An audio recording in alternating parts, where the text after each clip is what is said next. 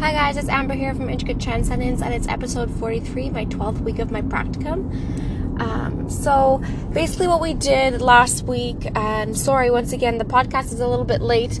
Uh, it's been such a busy week with the new job and everything, and it's so weird that I start on Tuesday, so it's kind of like my Monday. But, um, anyways, it was nice this past week because we actually got to go through the workout with Joel. So once again, he's back and gave us uh, the assignment with the football player, and we went through it finally, which was great. Um, so it was four days a week strength phase, and um, it was an upper lower split that I had done. And for those of you who don't know, basically there's so many different ways to do a program and so many different theories, so many different people that have tried different things, and obviously everybody's different. But um, so that's kind of what the downfall for me is is I think I think a lot and I overthink a lot. So it took me a while to figure it out on my own and it was really nice to go through it. Um, but I did upper lower split.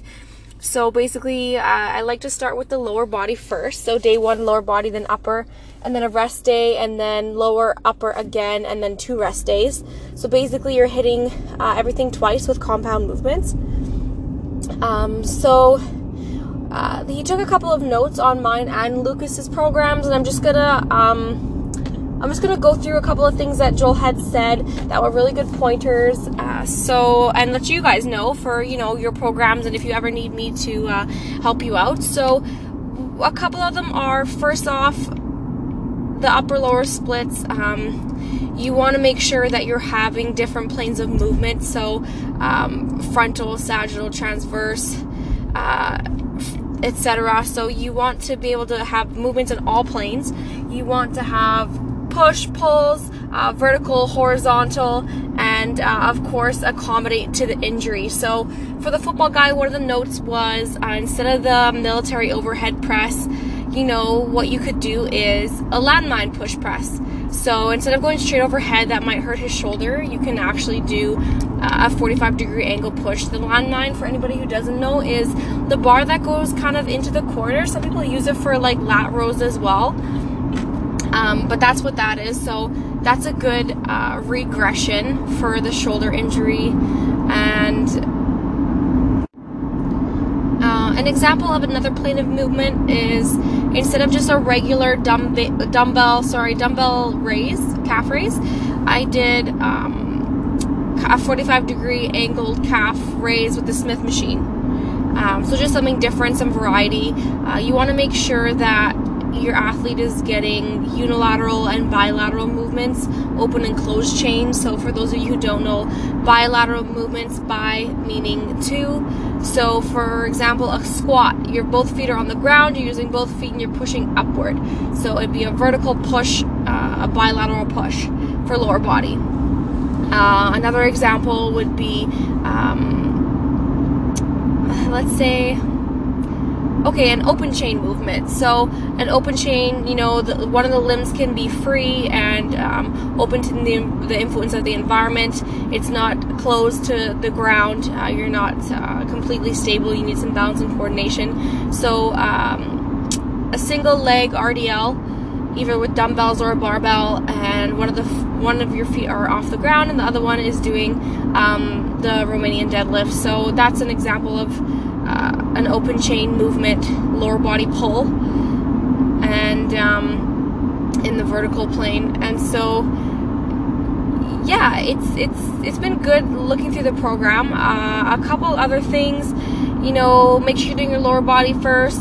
You don't have to, but it's just nice because at the beginning of the week you have the most energy and you're ready to work out, and that way um, you're not exhausted for your second day. Like if you did upper body first, you could um, but then you have a really hard day the next day because your legs are uh, huge muscles. You know, your femur is the biggest bone in your body, so that um, there's a lot of stuff going on in your lower body. Um, another pointer he gave us is for the sets and reps. That's another huge thing that's kind of difficult for a lot of people to learn. So for strength, you know, he said instead of um, making it complicated, a lot of times he just does flat loading. So um, you know, you see a lot of people in the gym and they'll have their three sets of 8 to 10, three sets of 8 to 10. Um, you can go lower with a higher intensity. So 3 by 3 by 4, 3 by 5, 3 by 6. So those would be your three weeks, and then your fourth week can be a crash week where you're completely exhausting your athlete, overloading them. You know, um, a burn a burnout week you could call it too, and then your fifth week would be a complete recovery week where you are deloading and allowing your athlete to adapt. So.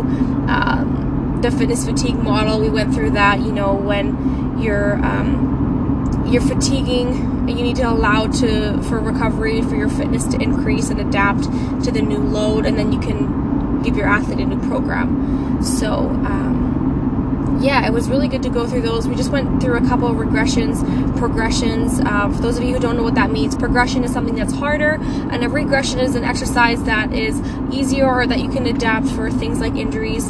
So um, that's what those are. What else did we talk about? Oh, the dumbbell and the barbell, the differences between those.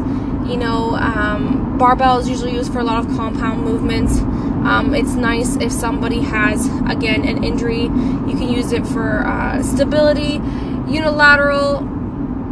You can use them for uh, the dumbbells. You can use for equaling out any, um, you know, sides that are stronger than other sides. Um, just some again variety not a big deal but it's nice to have your athlete uh, doing different things learning different things and the way to move with the weights and the balance of coordination. Um, you also want to make sure that you're having the the push and pulls for all the major lifts like your back squat, your overhead press, your bench press, your horizontal rows or inverted rows, and um, also to include some abs and mobility work. So, a huge thing with the injured football athlete was to do some shoulder mobility before the workout with upper body, you know, focusing on that and as well as, you know, movements according to football for the lower body days to uh, warm up those specific movements that you're doing for the day. So if I'm doing a back squat and that's my first exercise, I'm not going to go have him warm up um, doing shoulder dislocations with a dowel um, or arm swings, you know, as much. Like it would be something where, okay, let's do a plate squat you know, or a prisoner squat where we have a plate on our head and we're focusing on keeping our posture up and we're doing uh, a, plate, which is like, you know, you can do 10 kilos and your body weight, and you're just getting ready for um, that movement upcoming for the, the big movement, uh, including some accessory work focusing on the internal, external rotators, you know, you can do with bands or cables.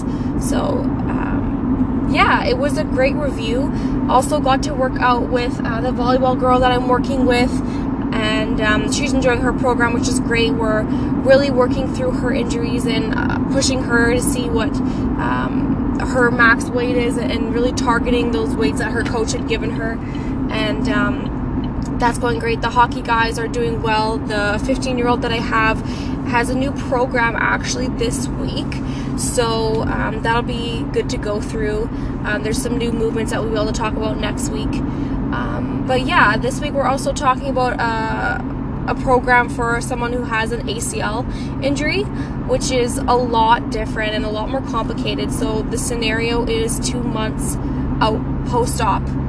So we're we really need to be careful, especially with athletes. Um, who are injured and got surgery, you know, we don't want to re injure it, and it's very fresh, very new. We have to take into consideration the rehab that they're doing, what the physio recommends, and um, then adapt. And communication really is important for post surgery. So, um, yeah, that's that's pretty much it. Excited to talk to you guys about that. We had researchers come in last week and you know they're writing stuff on the board and, and seeing what motivates athletes what they like to do in the gym what they don't like to do in the gym um, and yeah, that's pretty much it for last week.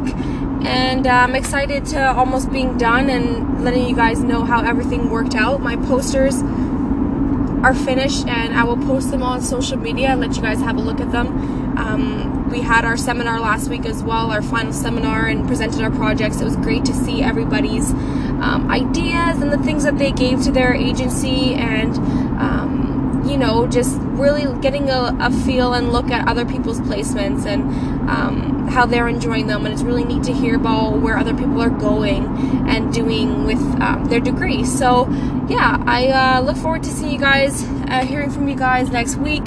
Again, let me know if you have any questions. This is pretty vague for the. Um, for the podcast. But if you do have any questions about programming or you're uh, wanting to know more about periodization, uh, the different types, and how to accommodate to an athlete or an injury, just let me know. Um, and I have no problem answering those questions, and I'd love to share it with everybody who's listening. So, uh, yeah, thanks again, guys. Have a good week.